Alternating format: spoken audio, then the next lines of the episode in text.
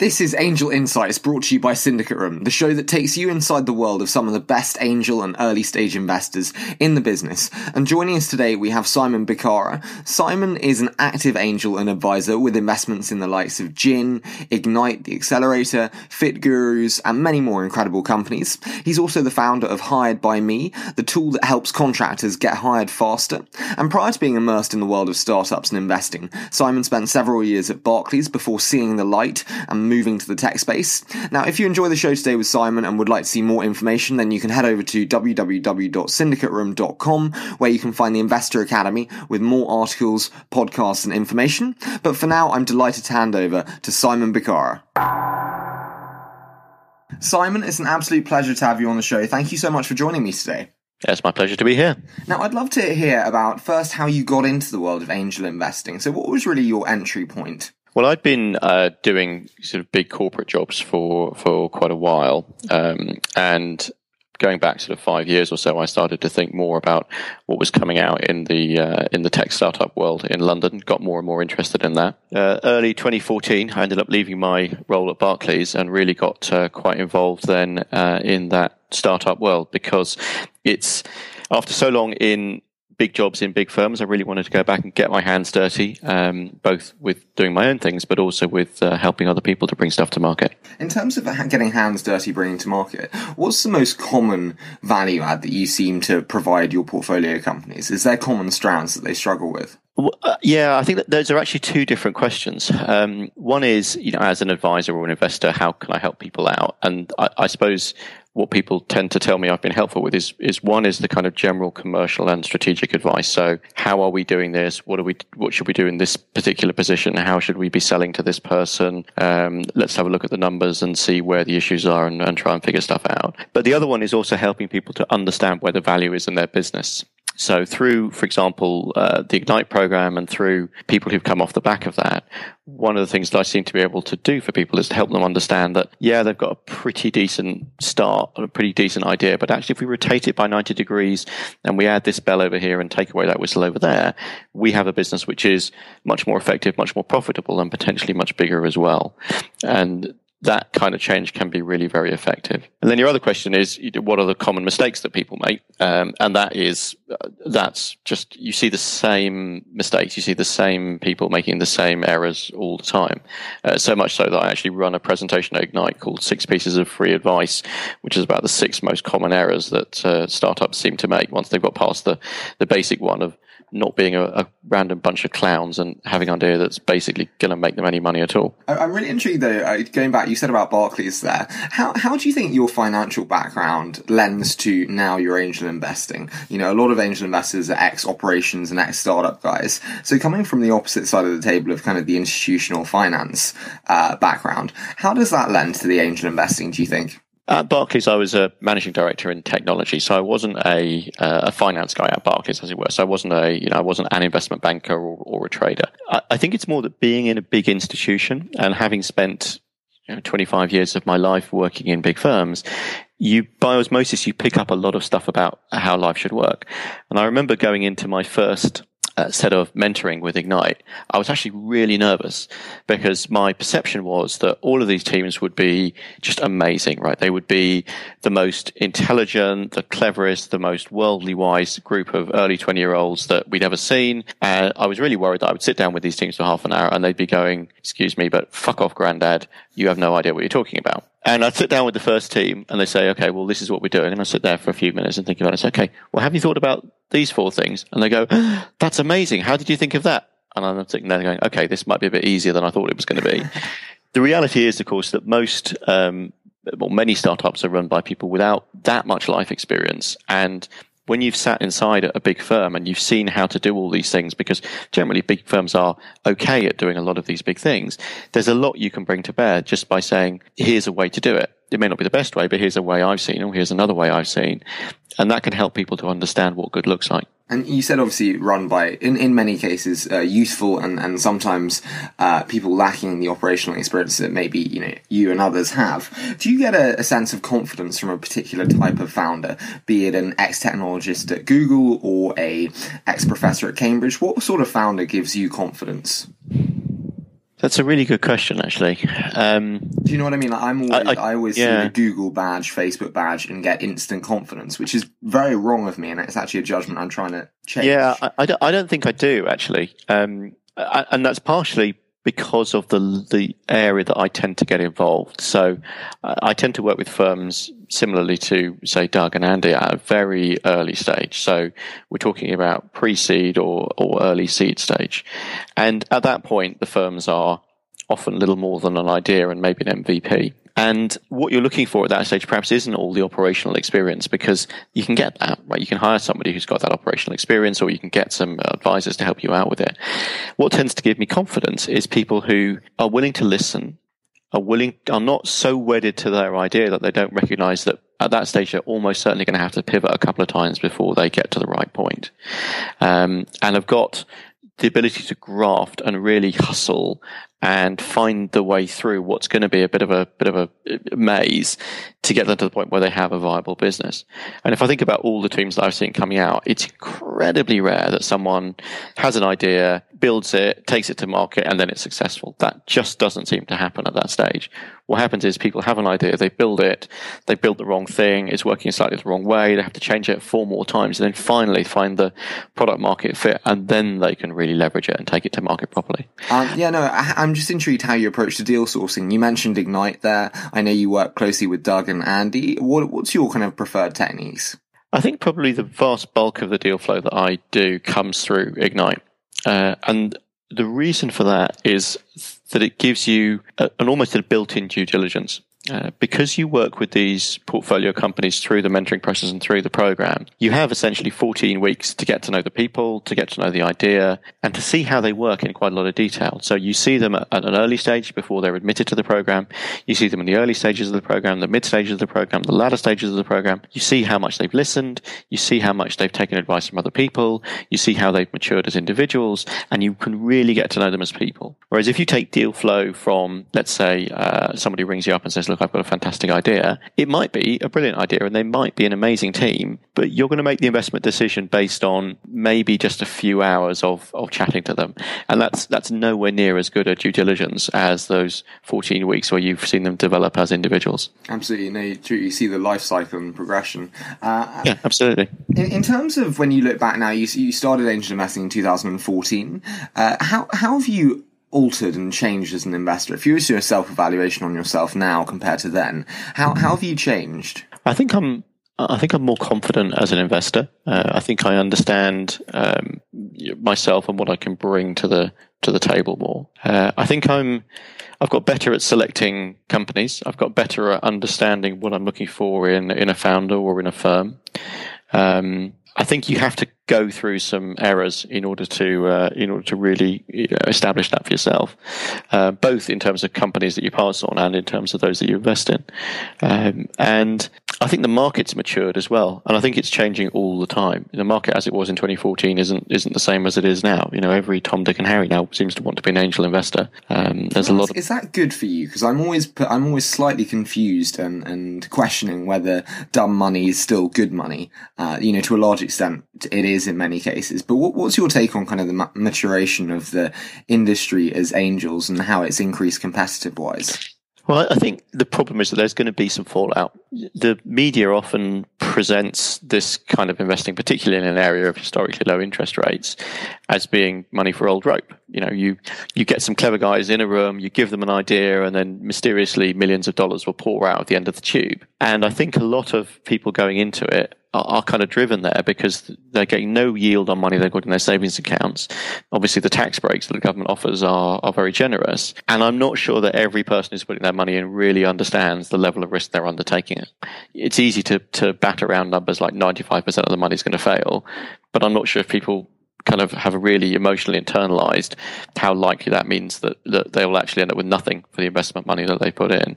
So I, I, do worry that there's going to be a bit of a fallout and that some of that dumb money will then turn around and try and sue someone for some random thing that they've said because they haven't understood that you know early stage startups are an unbelievably risky thing to do. What mindset do you go in? Do you go into in angel investing with the mindset that I'm prepared to lose this cash? Because that's kind of the, the, approach I always adopt. Like you have to, yeah. you, you, have to, you have to. If if you've got a portfolio spreadsheet, you, you should, uh, you know, that tells you what you're worth or whatever. You should immediately write down any money you put into 0 mm-hmm. because the chances are it, it will be worth nothing.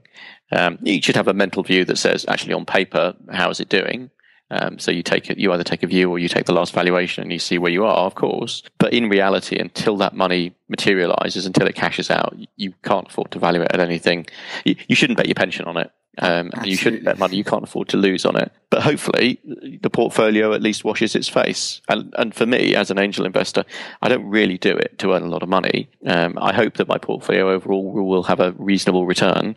But I'm far more interested in the interest and the excitement in working with young entrepreneurs and finding interesting ideas and interesting teams and working with them than I am in monetizing that out the back end. From the perspective of startups, there, you obviously mentioned working with entrepreneurs, and we spoke about the dangers for angel investors of maybe getting their, their fingers burnt. Um, but but for the startups, is this flow of money a good thing? Like, uh, is dumb money bad for startups? Do you think? That's a really interesting question. And I suppose there's two ways to look at it. So, one is that um, if it's easier to get ideas funded, then many flowers will bloom and many people, you know, as an individual, are, are you then able to find money and are you able to, to find more money and generate your idea and so on? Is that a good thing for you as an individual? Probably yes. Is it a good thing for the industry as a whole? I'm not sure because I think there are some ideas that get funded that perhaps shouldn't be. Mm-hmm. Uh, and when the dumb money starts to come in, you do look at some of these things that people are funding and you go, really? You wanted to put people put money into that? And then you find out what valuation they've done at, and you go, really? All right, well, good luck. I hope it works out for you, but uh, it seems a bit unlikely. And what you don't want, of course, is big, high profile failures lots of people losing their money and the industry acquiring a reputation for being a bit of a, a, a boiler room, uh, which then means that genuine, sensible money chooses not to come into it. And, and, the danger is that you have a bit of a boom and then a bit of a bust, and it gets really hard to raise money for genuinely good ideas at a sensible valuation. Mm-hmm, absolutely. Does a bust not excite you as an investor in the way that, you know, you have a clear and tangible value add and, and, and backing in this industry? So, and it, you know, often the likes of Chris Sacca have said that actually busts clear out the driftwood from the industry and just return valuations to a more normal standard. Does, does that agree with you. Like, does that excite you? I think I'm not sure that I agree with that, and I think um, the problem with a bust, a bit like the problem with a depression in the economy, is that it, it overblows what the situation actually is.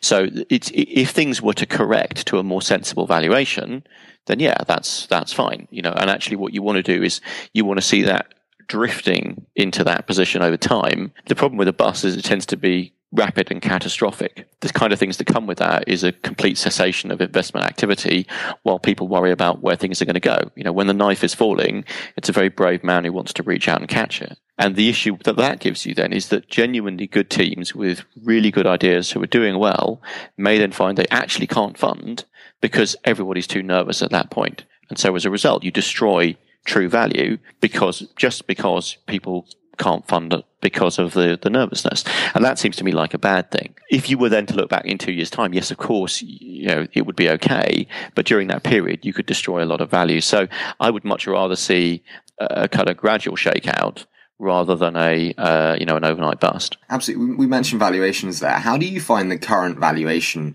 environment today? Do you, do you feel it is quite inflated compared to a couple of years ago?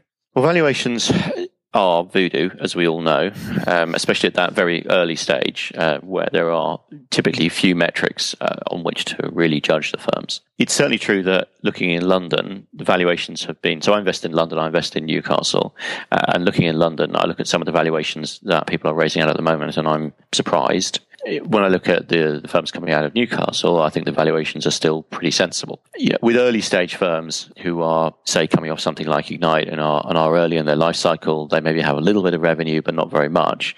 Once valuations for those firms start tipping over a million quid, then I start to think we are uh, in an area of inflated valuation because how you can argue that, that something that is little more than an idea, a basic product, and maybe some traction is worth more than a million quid, I, I, I just struggle with that mm-hmm. concept, to be honest, as an investor. I got a company the other day, had a, a 9 million valuation and it had an MVP and 10 users, and I was yeah. uh, taken aback to say the least. Well, it's just insane, isn't it? I mean, you know, uh, on what basis did they justify that valuation? Uh, future projections. Um, in five years' time, they were expecting like 10 million users. It was it was a bizarre dating company. Um, but anyway, anyway, I, I do want to talk about uh, one element before we dive into a quick fire though. And you said about learning from errors there. Uh, what errors have you made along the way, and and how have you learned from them and adopted a new strategy because of the errors you made? Have there been any standout moments? I think. Um I think there have been quite. A, I mean, there have been a lot, uh, and anyone who says that they haven't, I think, is is lying. Because um, I, I, know that early days there are companies I thought would do well that didn't, and companies I thought would do terribly uh, that did really well. So, what would I what would I kind of pull out from that? I think as an investor, what has come home to me again and again is the importance of the team. When you start off either as a, a founder or as an investor, you get very excited by ideas. You look at what the business is and what it could be, and you get very excited by that. Over time, what you realize is that ideas are ten a penny. Ideas are frankly almost valueless. The number of people who come to see me and said, Well, I've got this brilliant idea, and what I'd like to do is give you the idea, and you can do all the execution, and I'll just keep 20%. And they think that's a good deal for somebody else. The reality is the idea is worth nothing. Ideas are easy to copy. Um, it's very hard to create protection. What is important is the execution. And that is the difference between an idea being successful and an idea failing. Uh, and the execution is driven almost entirely by the quality of the team. So I think the big standout learning is that you have to always value the team and the traction, of course, over the idea. Do you have a, a war story that you did share with us? Uh, and obviously, no names, but but something that that didn't go right because of maybe poor execution on behalf of the founding team. Um, yeah, I, I, I will anonymize this. Yeah, absolutely do. So it was a it was a company which had a, a really in, they had a really interesting product technically very strong and innovative. It was something where, again, as part of the interaction with them, myself and uh, another investor had looked at it and come up with a way to pivot that product and make it potentially unbelievably successful. So we, we had taken something that had could have been somewhat successful, could have been a good value company, and come up with an idea that would turn it into a potential unicorn, which absolutely dominate a space which even today doesn't quite exist, but will exist over the next two to five years. And we lined up some investment. Uh, we were working with a lot of people to try and bring that idea to fruition. And then the team essentially just collapsed the uh, original founder wasn't able to deliver on the revised business plans. Um, they had a falling out among the founders. Um, the developments that they were supposed to put in place didn't work. Uh, and luckily, this was before the investment round had closed. Uh, but it was so frustrating because the product was good. As you know, the product that they had originally was good. The product concept we had was unbelievably strong, but the execution just let the whole thing down. And uh, it was a lot of time wasted, luckily, not a lot of money. Uh, but it was a, a, real lesson in the value of founders and execution over ideas. And I'd love to dive into a quick fire with you now. So I say a short statement and then you give me your immediate thoughts. How does okay. that sound? That sounds great. So your favorite investing resource, so it could be a newsletter, blog, a book. What's your favorite? My network My people. I mean, I, I, don't read a lot of blogs. I have very little time to read books, but I do like to spend a lot of time talking to people. I like you know, drinking coffee and eating dinner and having drinks, um, and just chatting to people about what's going on. And for me, that's a far more effective way of getting information. What's the biggest challenge for you in, in your role as an angel investor? Finding the right deals and getting the right balance of time spent with teams versus leaving them to their own devices. What would you like to see more of in London's early stage investing ecosystem? realism. and and then finishing on your most recent investment and why you said yes. So we're just in the middle of uh, funding a new firm called Disperse. Um, again, they're out of the Ignite program. I love the the product and I love the team. And a huge hand to Simon for giving up his time today to be on the show. And if you enjoyed the show with Simon today and would like to see more information, then you can head over to syndicateroom.com where you can find the Investor Academy with more articles, podcasts, and information. As always, we so appreciate your support and cannot wait to bring you next week's episode.